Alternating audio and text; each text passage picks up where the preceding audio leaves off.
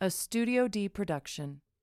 I'm sorry. Well, everybody loves me whatever. at my new job. Thanks, so- Jess. I didn't have a bad week. I'm allowed That's to be happy that my I new know, job but is the way you out. said it, I know, and I said the way it you said way it on the first time, which I just let slide and was like, well, and then the way you said it the second time was like, just in case you didn't hear the first time, my life's better than yours right now. You know, Kelly, that my modus operandi is to get under your skin. So that's why I say things the way I do.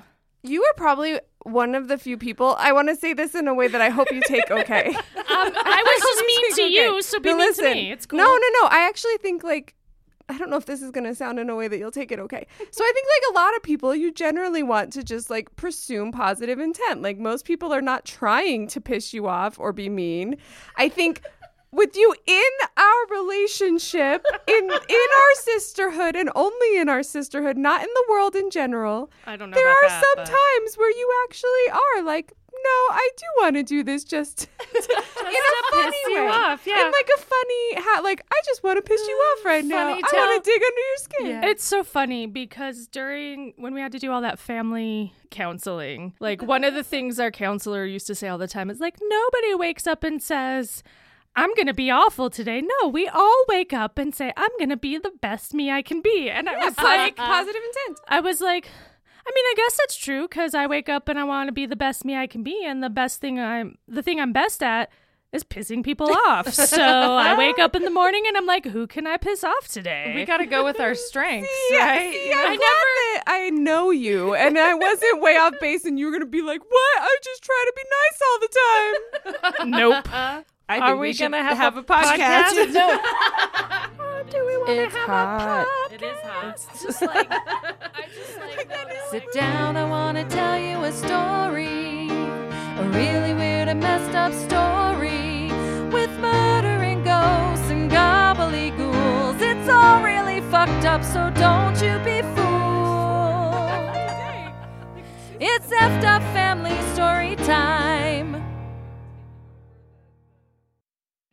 Everybody, everybody, sit down.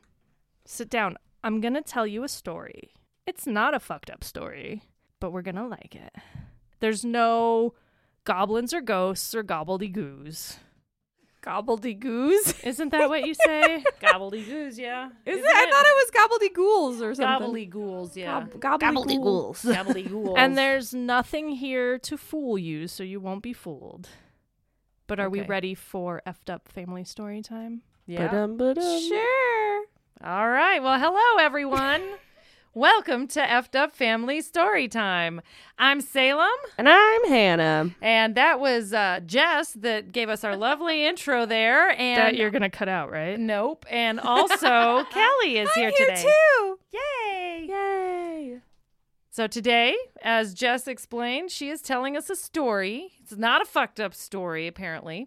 Um, but before we get into the story, how's everyone doing today? So good. Yeah. Maybe. I don't know. I feel like we have mixed goodness and badness today, but Meh. I think I, think we have an can- ear infection. I think we can be honest. I may have a blood clot. Yay. I think I have, haven't a pooped. science infection. Uh, science. A si- science. Why can't I say sinus? Why is it all Science science infection. infection? I've been infected by science. Is that like the extra level to? she blinded with me with science. I was thinking too, but I can't sing like you, so I didn't do blinded it. me with science. She infected me with science. All right. This is real good, guys. All right. So, All right. what are we drinking? we are drinking a dragon gram. Okay, so dragon gram. Today we have a Valentine's kind of a conversation heart candy inspired drink. Um, we're drinking from two Colorado businesses today. The Periodic Brewing Company, based in Leadville, aka where my mom and dad fell in love. Um, and we're drinking their strawberry lime candy Kolsch, about half a glass full, mixed with the C squared uh, rose cider, which says "fall in love" on the can. So that inspired No. our Valentine's. says all the people who fell in love and are in long term relationships. Two married, one might as well be married. That like- just goes to show you what you're in for. Um, and then just to give it a little extra sugary boost to be kind of like those conversation hearts, a moderate drizzle of simple syrup. Um, I will say two things to keep in mind pour the simple syrup first, then half a glass of the rose cider, then slowly pour the candy kolsch because it foams like crazy. Mm-hmm. And then you do have to stir it because the simple syrup won't mix up unless you stir it. And enjoy our Dragon Gram. It was Yeah. My glass is Clink, empty. Clink. Bell. I just tried to clink Salem and hit my mic She instead. cleaned all of the listeners' glasses instead. Also, I want to remind everyone that the last time I was on this podcast was January. And Wow. I was doing dry January and everyone else was That's right. drunk. and I you said that you would all be doing dry February. And And, we're I said, Yay, I'll be the drunk one. And that did not happen. We're all drunk. I forgot. All right, now is it time to get to our It's story? time. It's our 12th episode. I didn't mention that before, so happy 12th episode. Every time Jesse Hurrah. gets ready to talk, I'm going to say something. She's been tangenting just as much as anyone. Welcome, welcome to our 12th episode. 12th, 12th. 12 is a wonderful number. It's divisible by 3, 4, 6, and 2. And it is also And one. And one. and also if you multiply it by itself, it equals 144. It also stands for a dozen, but not a baker's dozen, just a regular dozen. And a gross is 12 times 12, 144. I think that could be wrong, but that's what my memory tells me from math. And are we ready for a podcast, guys? Yeah. I don't know what's happening. Yeah, There's we 12 days of Christmas, too. 12 days of Christmas, yeah. There's one day of Christmas. Well, there's two days of Christmas. There's two days of Christmas. Well, all I know is on the 12th day of Christmas, my true love gave to me 12 drummers drumming. So, speaking of Christmas, another overly commercialized holiday is Valentine's Day. nice segue. I'm pretty good at those. So, today we're going to talk about the history of Valentine's Day. We'll talk about how it started and how it's turned into one of the most commercialized holidays that also makes anyone who is single feel like they are worthless. Yay. So you've got Hurrah. so you've got both aspects, right? Overly commercialized and makes people feel bad. Capitalism. yeah. Now, in spite what you might be thinking, we've done like two Valentine's drinks and now we're doing a Valentine's podcast. We're not overly obsessed with Valentine's Day or think it's that great, but it's just fun to talk about how we've evolved and what it started as. So, current state, Valentine's is kind of thought of as a romantic holiday. You spend it with that with your loved ones, specifically romantic loved ones. Uh, but the people I know, right? But the people who are important in your life. That I like. I really like that part about Valentine's Day. I think Valentine's Day should just be about spreading love and with people mm-hmm. who you care about and not just romantically, but also romantically, but all of the people that you care about. And that is why I sent you all a happy Valentine's Day message on Facebook Messenger that none of you responded to. I don't remember seeing that. I, I thought do. I responded. It was pretty late on Valentine's Day and I'd already been drinking a bit. I was too busy watching the Sonic the Hedgehog movie with my loved ones. romantic. I fell asleep at 10. I guess the issue I that I did too. have, I fell asleep at like eight. So I guess the issue I have with Valentine's Day is that we should always be mindful of expressing love to the important people in our life every day. It shouldn't, while it's nice to have a day where you recognize that and pay homage to it to a certain extent, we shouldn't have to have a day. Like, you know, there's so many people that like, oh, let me buy my wife those stereotypical flowers and chocolate on Valentine's Day, but the rest of the year I don't even engage her in conversation at the dinner table. Yeah. You know what I mean? Exactly the same is like how Cinco de Mayo is a great opportunity to drink margaritas and tacos, but we should really be drinking margaritas and eating tacos all Every day. Yes. And remembering Exactly the the Mexican same, the War. same. I don't know about you, but I do drink margaritas every day. Like pretty much every day. pretty much every day. I can't because of my GERD. It would give me way too much heartburn. Oh. How sad. Margaritas are so good. They're like the best. Anyway, Valentine's Day. All right. Cinco de Mayo is the same as You Valentine's can Day. you can drink mar- you can drink margaritas on Valentine's Day. That's true. Strawberry margaritas, and makes it a little bit more lovey-dovey. All right, so Valentine's Day, who's ready? I am. and Cinco de Mayo. So, both Valentine's Day and Cinco de Mayo are shrouded in mystery. okay, I don't know about Cinco de Mayo, but the origins of Valentine's Day are shrouded in mystery.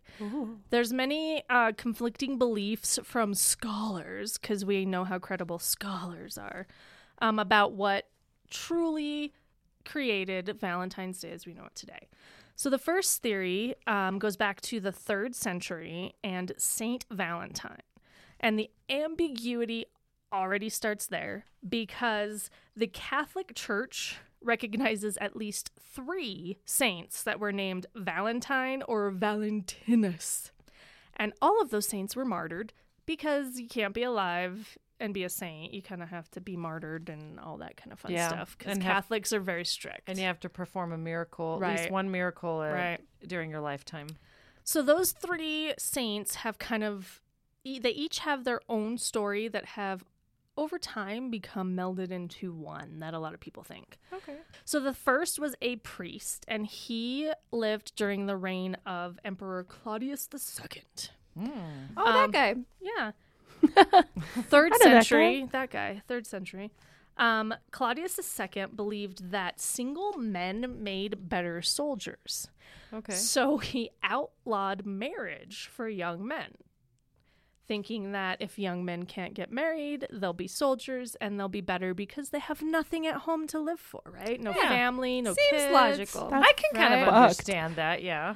I mean, I get it actually if you really think about it, right? You don't have anything to lose. It's your job. That's your focus, you know. if I die, so you can just cares. be a body in the war machine. And that there's a- humanity. exactly. So uh, Claudius II has outlawed marriage for young men, and in comes Valentine. At this time, just a priest, not a saint.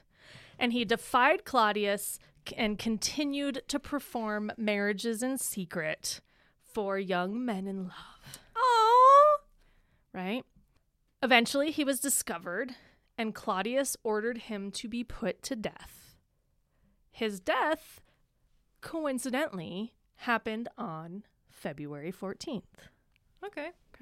So that's the first one. Now I maybe I'm mixing things up. Maybe I should wait. Should I wait? I don't know. you Say what you want to say. I had heard there was something about that happened. What was Valentine's miracle?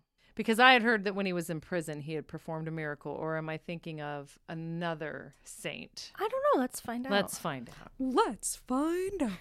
I like that marriage was only outlawed for young men. So that means that a whole bunch of lesbians were just running around getting married. That's what I like to believe.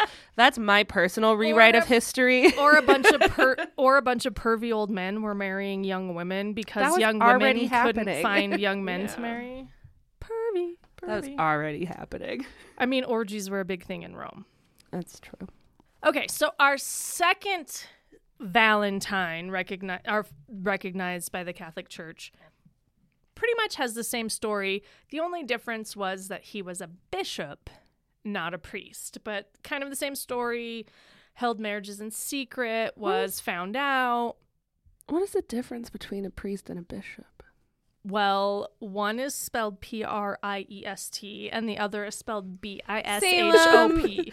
You know you. this. a bishop is just higher up. They like Oh, have okay. like a priest is in charge of a church and the congregation that goes to that church essentially, whereas a bishop is like in charge of a district of churches. I think, But they're both and then like, then Catholicism. it's Yes. just yeah, Okay. it's just stepping up in the I'm system. friends with a Ah. priest.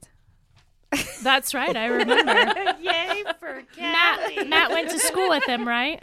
Yeah. Kelly's cool. getting a one way ticket into heaven now. She's got to do like her reparations, though. Donate, and her sins will be absolved. He's gonna sneak me in the back door. I have a question. So Uh-huh. both these guys are named Valentine.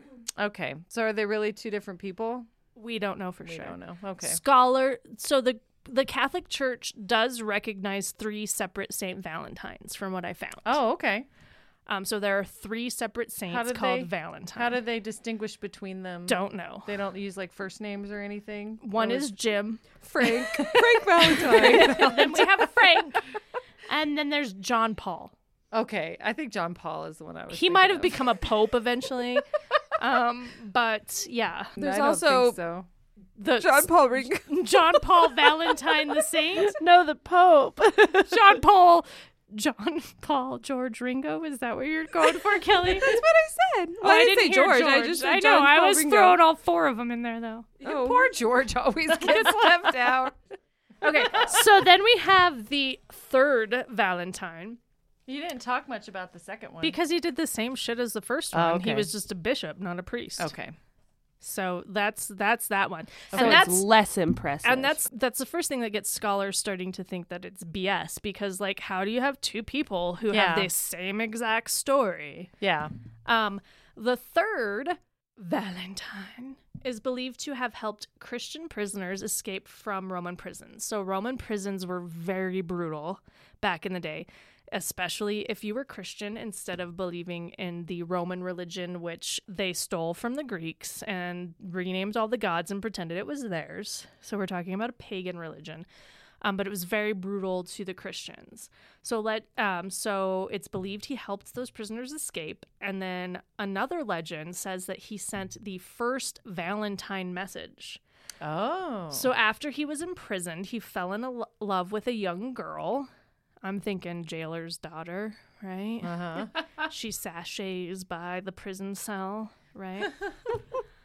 um, before his death, he wrote her a letter and he signed it from your Valentine. Oh, the first Valentine. hmm That's pretty cool.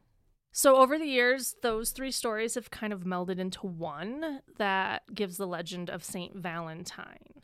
Um, and you'll hear bits and pieces of both of those. He married young lovers in secret. He helped prisoners escape. There's also, to Salem's point, um, a legend about him healing a blind girl while he was in prison. And I don't know how much you know about Catholic religion, but to become a saint, you have to one be dead and two have performed a mu- miracle during your lifetime. So people believe that uh, curing the blind girl of blindness is his miracle. Yeah. That's what I had heard. Ooh. But I don't know which one it was about. one of the three All three. It's probably John Paul Ringo. yeah, I think so. um, regardless of how it all came to be, Valentine was viewed as a sympathetic and heroic figure. But when we get into the romantic aspect, we have more dissension among scholars. So, because of the legends of secret marriages and love letters, a lot of people believe that that sparked the romantic aspect of Val- St. Valentine's Day. Um, but then there are some who disagree. Um, but either way, Valentine would become one of the most popular saints in England and France. okay. In the name of love. So, no matter how you look at it, though, all three of those saints, in the name of love. Sorry, a little delayed there. Um, no matter how you look at it, though, all of those saints, what they had in common was a legend that involved some sort of romance and being beheaded on February 14th. Okay. Did they? So they all died on February 14th, supposedly? Supposedly, yes. I mean, thinking that's there like was just quite a one. coincidence. Thinking that there's just three one. people, all named Valentine, all were beheaded on the exact same day. That's I like mean- three people named named Frank Smith all being beheaded on the same day. That would be crazy too. I mean, it didn't say in the same year. no, but still, I mean, I suppose maybe so many people were being beheaded. Yeah. I mean, there was, We're talking That's about true. third century. But they were also three everyone- saints all beheaded on the same page. Well, same but day. they weren't saints until they were until beheaded. they died. But I'm just saying, it's not like It's, It's very still- weird coincidence. Yeah. Well, it's weird that the church recognizes three separate Saint Valentines, you know, but in reality, there probably just was one. I mean, aren't there like a bunch of St. Johns and crap like that? I mean, there there? weren't a I don't know. There's a lot of saints. Everyone think. had the same fucking name. I was gonna say there weren't a lot of names back then. It was like John, Paul, Valentine Valentine, was not an- George Ringo. Mary. So we got more story because I think our Okay. pizza might be here soon. So Pizza, pizza, pizza.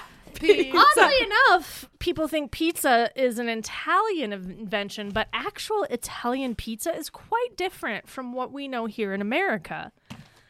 And it's delicious. Another thing that's quite different in Italy than what we know here in America are celebrations. So we have our She's three- making this work, isn't I she? know. So, aside from our three saints that are suspected to be part of the creation of Valentine's Day as we know it, there is also another theory about the pagan celebration of Lupercalia. Ooh. Have not looked up these pronunciations, just going off my crazy weird infatuation with Greek and Roman mythology, assuming I know how to pronounce stuff. So feel free to fact check it and email us. So, Lupercalia was a Roman pagan tradition. Now, some believe that the Catholic Church placed the St. Valentine's Day feast in mid February to try to Christianize Lupercalia. Um, Lupercalia was celebrated on the Ides of February, which is February 15th. It's not a thing. The Ides of March is a thing. Ides of any month is a thing. It's Well, about I guess mid month. literally it is, The but Ides of everything is mid month. We hear it more often with Ides of March, right? Around St. Patrick's Day and so on. But the Ides of February was February 15th. name the Shakespearean play the Ides of March comes from. fucking Julius Caesar. Yeah, you're probably right. yeah. Kelly doesn't know. Beware I the did not- Ides of March is about how Caesar was mm-hmm. murdered. yeah, you got it. That's what I thought too. So, Lupercalia was uh, a festival dedicated to Faunus, the Roman god of agriculture, and it was a festival that celebrated fertility. They also used it to celebrate Romulus and Remus. And if you don't know, Romulus and Remus are considered the founders of Rome. They were abandoned children who were found by a she wolf who raised them in a cave until they were able to emerge and found the city of Rome. That's why Remus As Lupin in Harry. Potter has his name because he's Yes, a wolf. werewolf character. And lupin, lupine is the Latin word for um, wolf ish or dog like. And that's why his name is Lupin. So, as far as the festival of Lupercalia went, it was fairly typical for Roman rituals, you know, sacrifices and shit. Um, but it kind of gets a little gross. Um, so, Roman priests would gather at the cave that was believed to be the cave where Romulus and Remus were raised by the she wolf. They would sacrifice a goat to represent fertility and a dog to represent purification.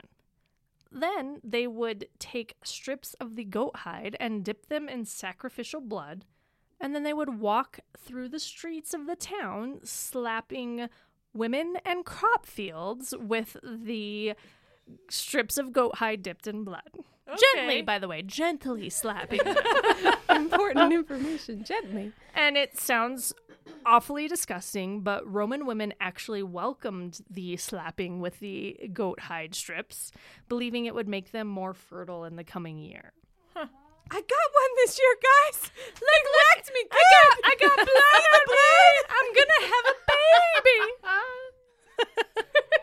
baby. Gross. Um, then later in the day, all the single women's names would be placed in an urn, and the bachelors would come and draw a name from the urn. The bachelor and the name that they drew would be paired together for a year. Okay. That's all it's paired together, whatever that means.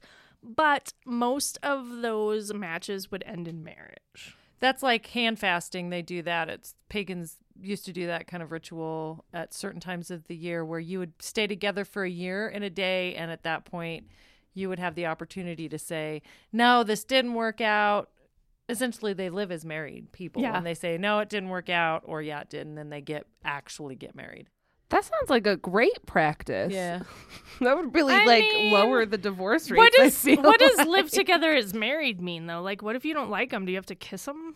I think so. I mean, I don't know. I don't think they would want to have children out of that kind of union. Right. It's I I out of know. wedlock, so you would still have Yeah. certain things you're not allowed to do, I right? would. I don't know. I I, I feel always like got the impression the that woman that was is okay. allowed to cook for her I man just and say- clean for him and take Um, care of him for a whole year. That is all. I know. I feel like it's like they got a nanny. Like I'm a grown man with a nanny. She makes my breakfast, lunch, and dinner, and cleans the house. And I go to work, and then I come home, and yeah, and a year from now, I shall kiss her.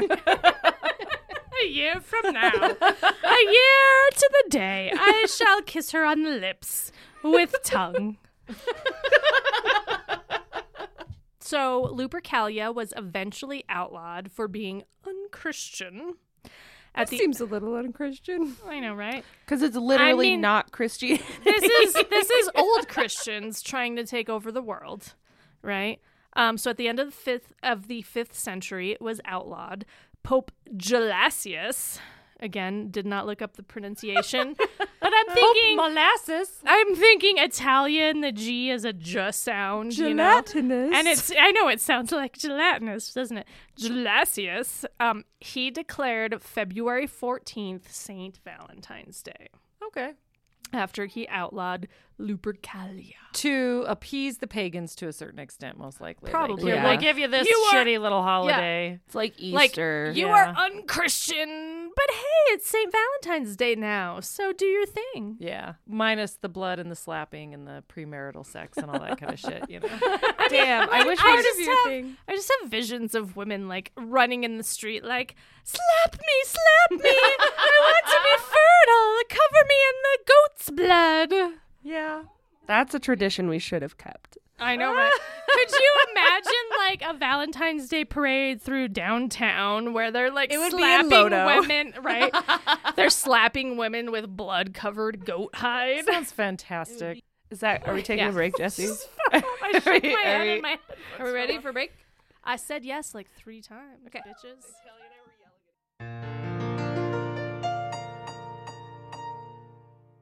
Gonna come back then. Just Pretend we didn't take a break. okay. We could do that. Just pretend we didn't take a break. Okay. All right.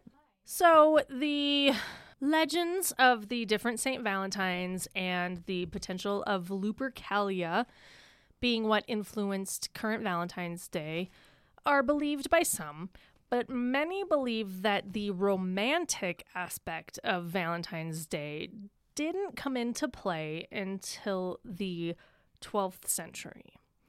So, while there were celebrations for St. Valentine's Day, it wasn't necessarily considered romantic. But then Geoffrey Chaucer came on the scene. In 1375, he wrote a poem called The Parliament of Fowls. Now, just to note, fowls is spelled F O W L S, like the birds. Like the birds. Okay. And in that poem, there was a line that said, For this was sent on St. Valentine's Day, when every fowl cometh there to choose his mate. So it was also believed in England in the Middle Ages that February 14th was the beginning of the bird's mating season. So many Yeah. scholars believe that this is where the romantic aspect came into play because Chaucer wrote about St. Valentine's Day and mating Mm-hmm. It really is all about the birds and the bees. and the flowers and the trees. and the sky up above and the thing called love. Um, so when you take all of those different things together, it all contributed to what we know as Valentine's Day today. Now, the idea of Valentine's greetings, so cards, etc., um, started in the 1400s. The oldest known Valentine was written in 1415 by the Duke of Orleans, and he wrote it to his wife while he was imprisoned in the Tower of London. So he wrote a nice little Valentine's message to her.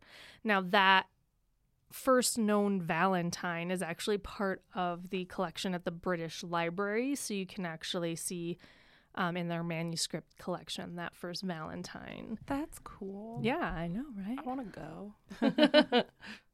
Um, and then by the 18th century, it was common in Great Britain and the US for friends or lovers to exchange small tokens or handwritten notes.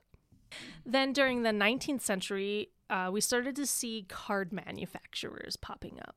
Okay. So it became Capitalism. it became so popular by the 1800s um, to send Valentine's notes that it became commercialized. Um, cards were often very elaborate, containing lace, feathers, flowers, tinsel, Cool. and they would sell for as much as $50. Oh my Wow. god. That's dumb. In the 1800s, That's a don't know lot of the money. exchange rate, but Fifty dollars back then would be a lot of money. Are I you gonna look it up? Hannah's looking it up for us. Um, it also became so popular to mail Valentine's cards that postal carriers were given a meal allowance to help keep them going during the busy season. Um, so yeah, so it was crazy. Like millions of Valentines were sent during this time. That's like the Christmas season is now. The so one thing I read was that the only time of year that more greeting cards are sent than Valentine's Day is at Christmas. Is Christmas. Both overly Today? commercialized. Like today, like in So like Valentine's today Day is in still- 2020. is still more. Yep. Wow. um I do Jack diddly for my loved ones on Valentine's Day. I buy really thoughtful and meaningful gifts, but not for you. That's why I've not seen one. Okay. so I found out how much fifty dollars Okay. in eighteen hundred is today. So it is a thousand dollars and twenty three cents. Or no, wait. A thousand and twenty three dollars and sixty nine cents in twenty twenty dollars. wow. Imagine. dumb. That's Imagine. really dumb. I mean, you have to think like even in the late 1800s, you could get like a slice of pizza for a penny.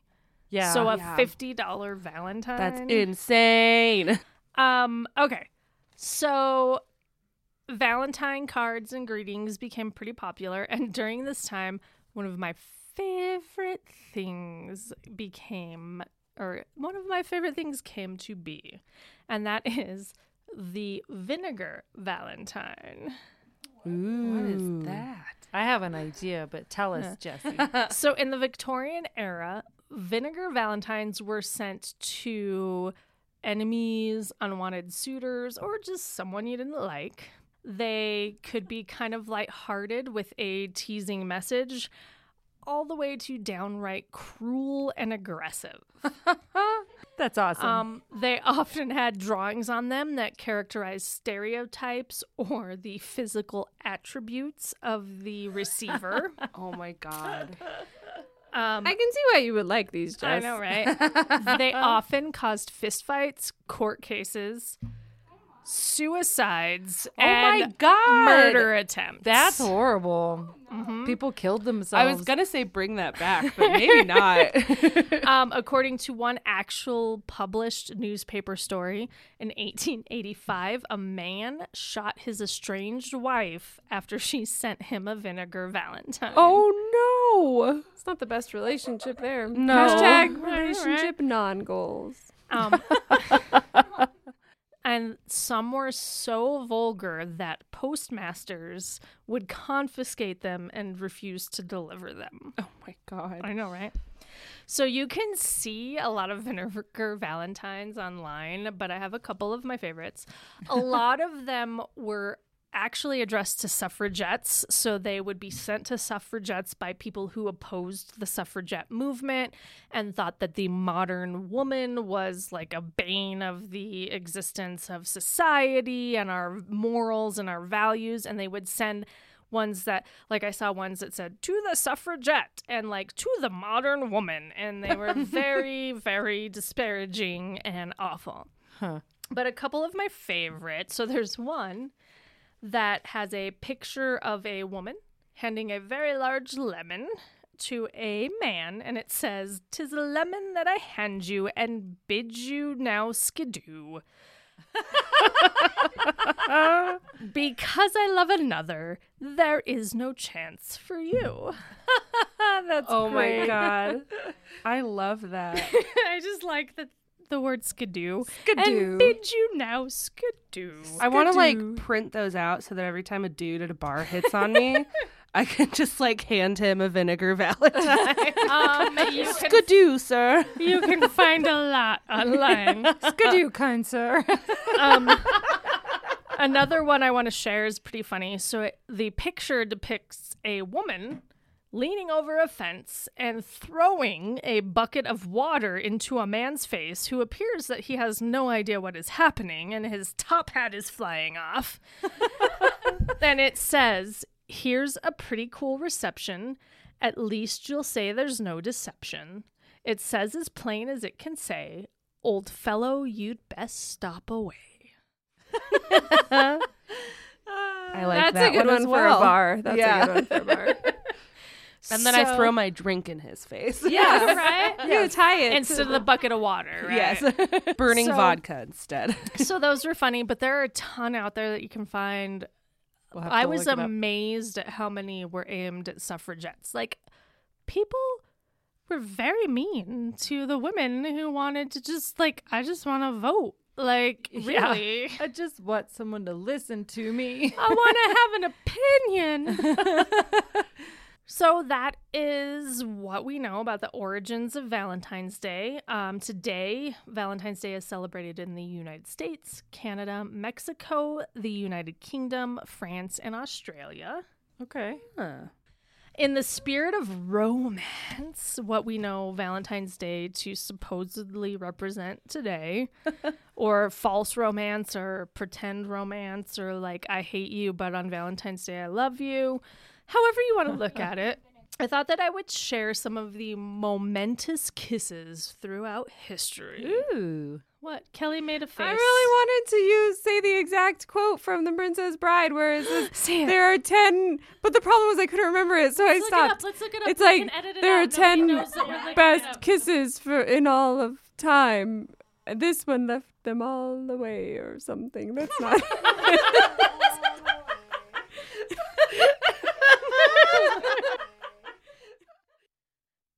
Since the invention of the kiss, there have been five kisses that were rated the most passionate, the most pure. This one left them all behind. The earliest written mentions of kissing were found in the Vedic Sanskrit scriptures from 1500 BC. Now, these scriptures were foundational to the Hindu religion. We continue to see uh, mentions of kissing appear in ancient Indian and Hindu literature, including the Kama Sutra, which, has a whole chapter on the different ways to kiss. Our first famous kiss, though, dates back to 1st century AD, and it is Judas's kiss. Now, this kiss is a representation of betrayal. So, written in the Bible, Judas betrayed Jesus by informing the Roman authorities um, about Jesus's, I don't know, actions, doings, preachings, whatever you want to call it. And he told them that he would identify Jesus with a kiss.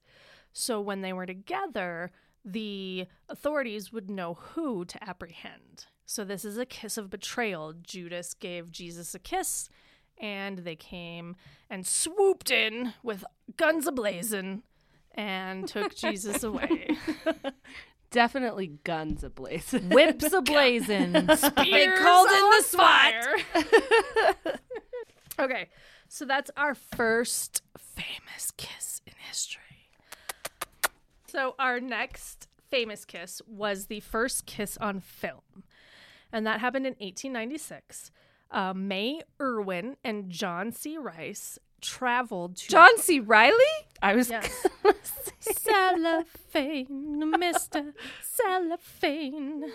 So, May Irwin and John C. Rice traveled to uh, Thomas Edison's studio in New Jersey and they reenacted their final kiss scene from a play that they were performing in New York City. Um, many felt that the scene in the play was fine, but that the close up footage of their kiss was too risque. so oh, they didn't no. like that. Then we have in 1898 the first black kiss on film, yeah.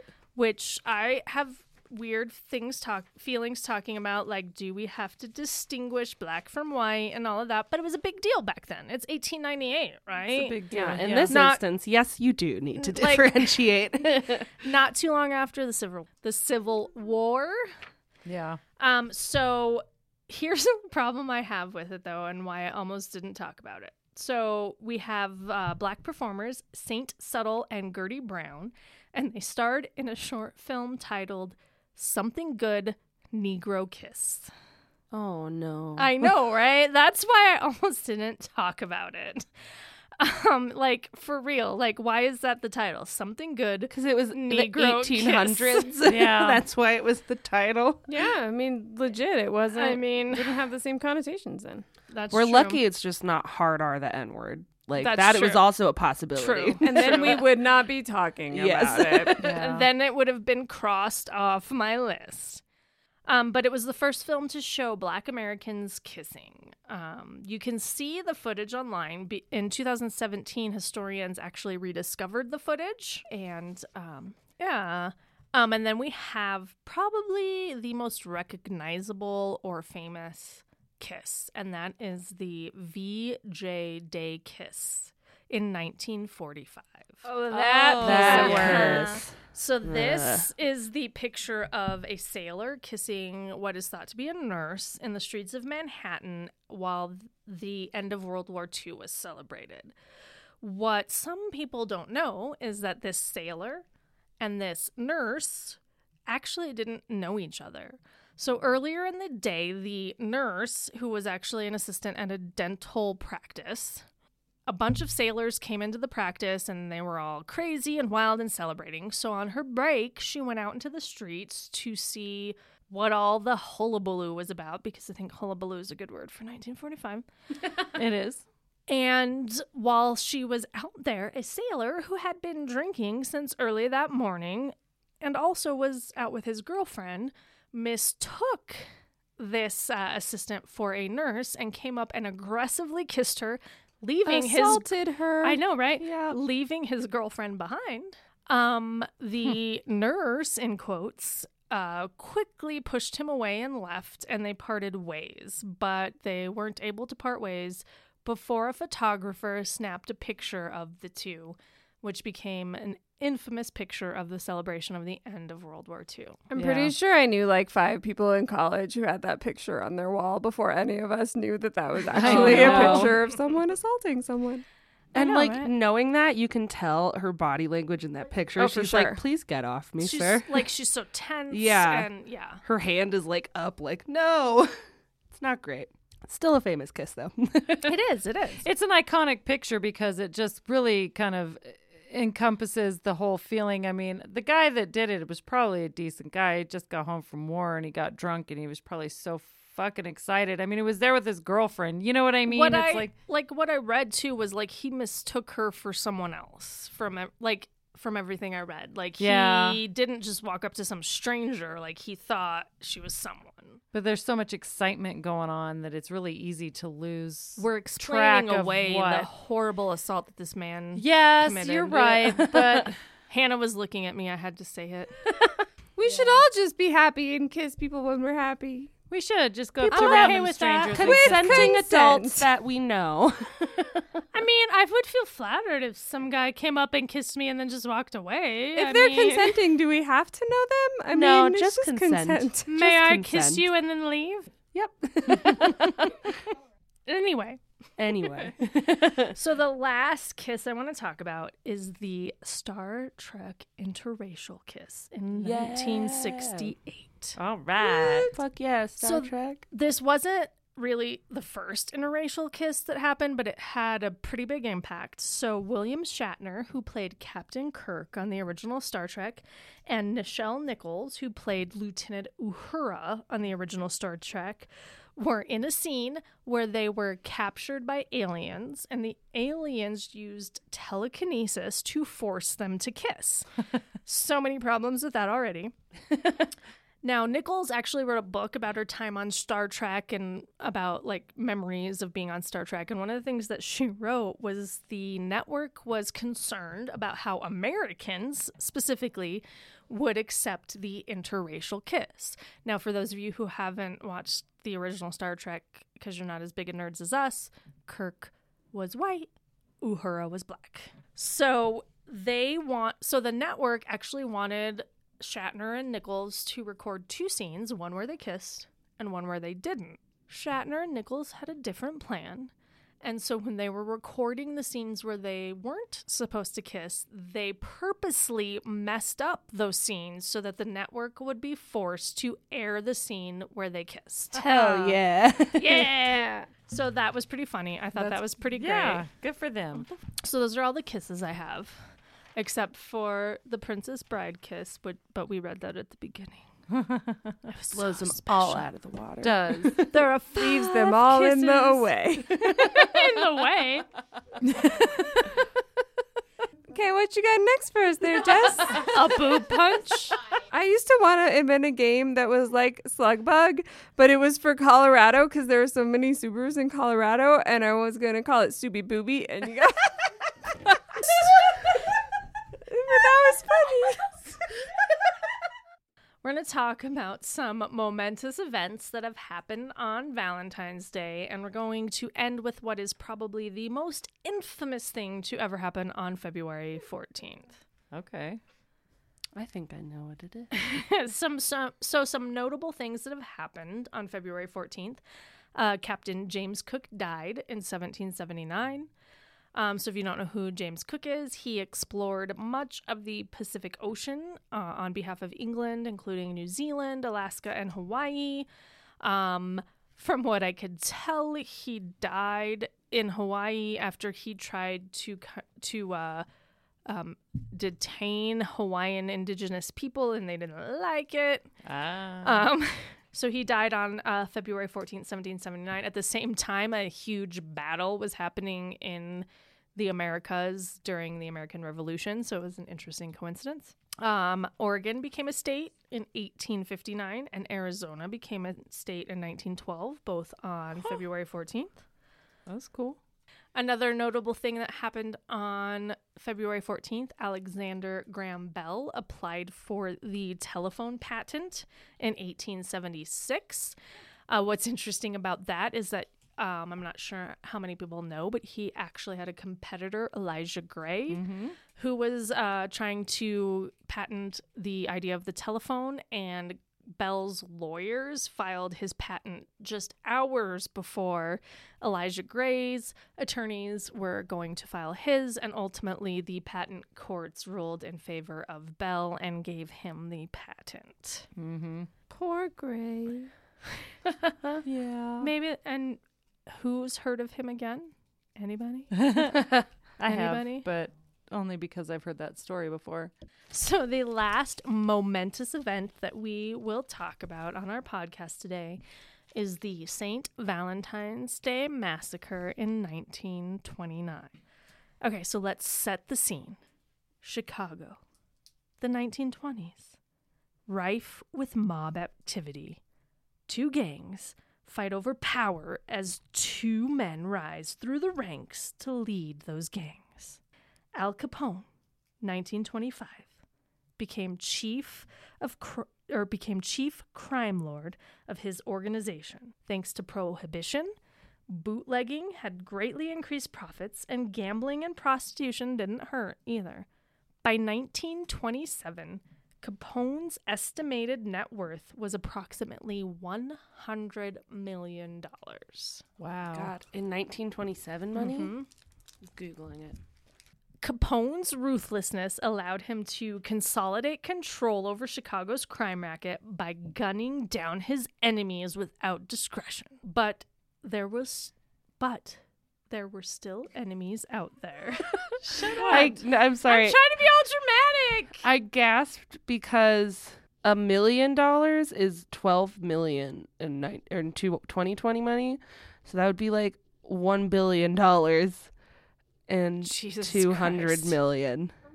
That's a lot. Uh-huh. So, Capone still had enemies out there. One of his longtime enemies was Irish gangster George Bugs Moran. Moran ran his bootlegging operation out of a garage on North Clarkson Street.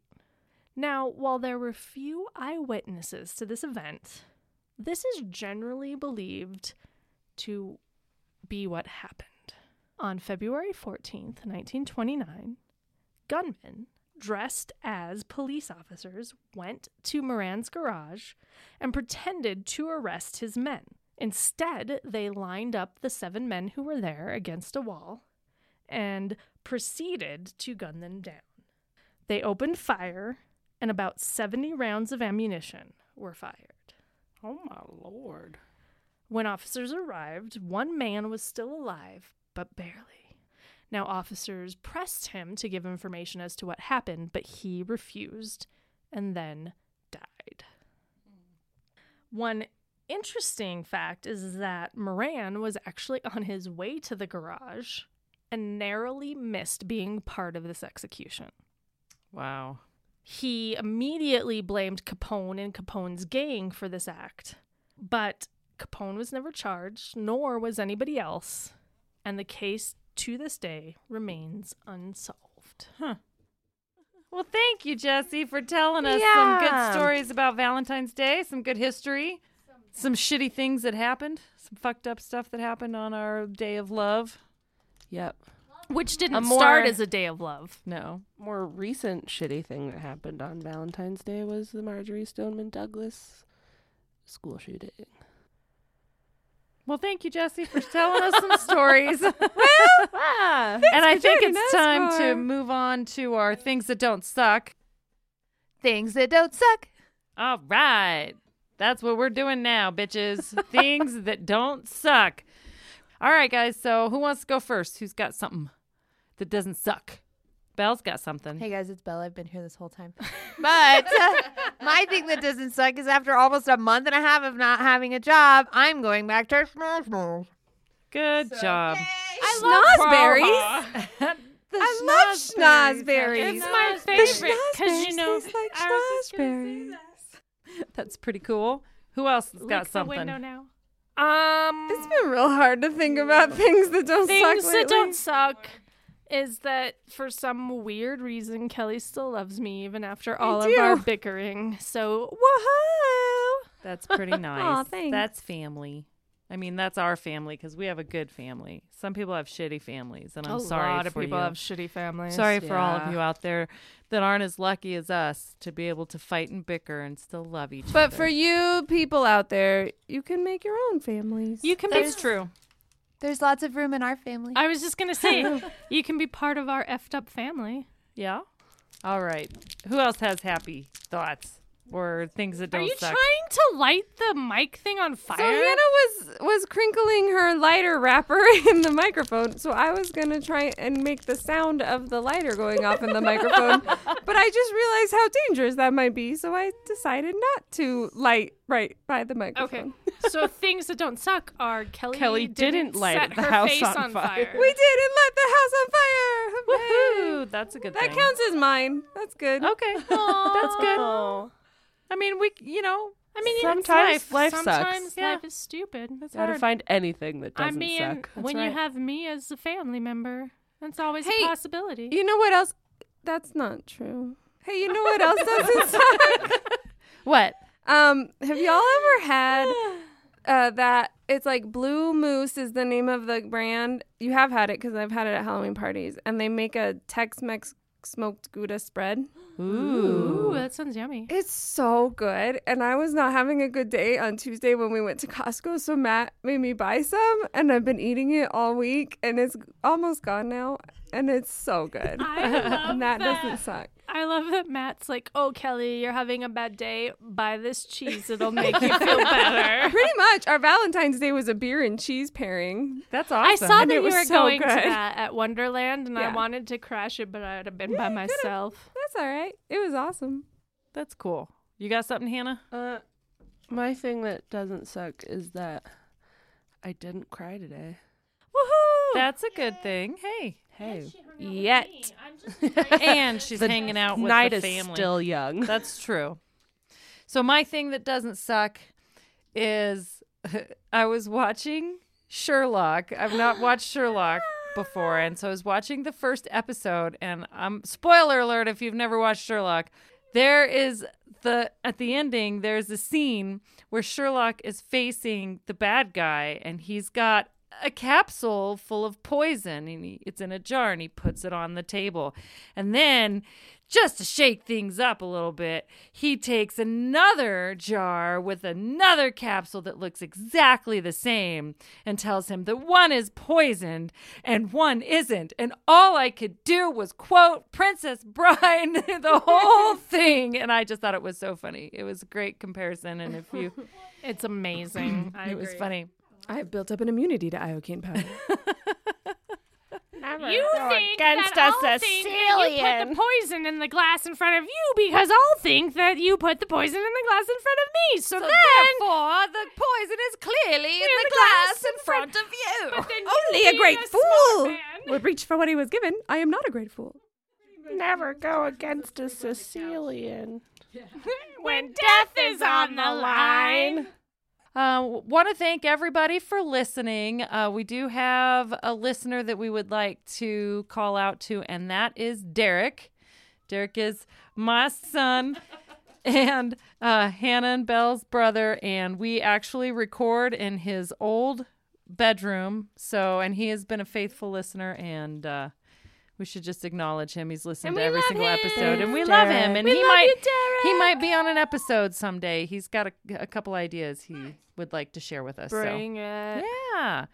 And I don't know, is there anybody else? We want to ask people to uh, rate us on whatever streaming app that they listen to us on. Uh, send us a message, send us an email, comment on Facebook. Let us know you're out there.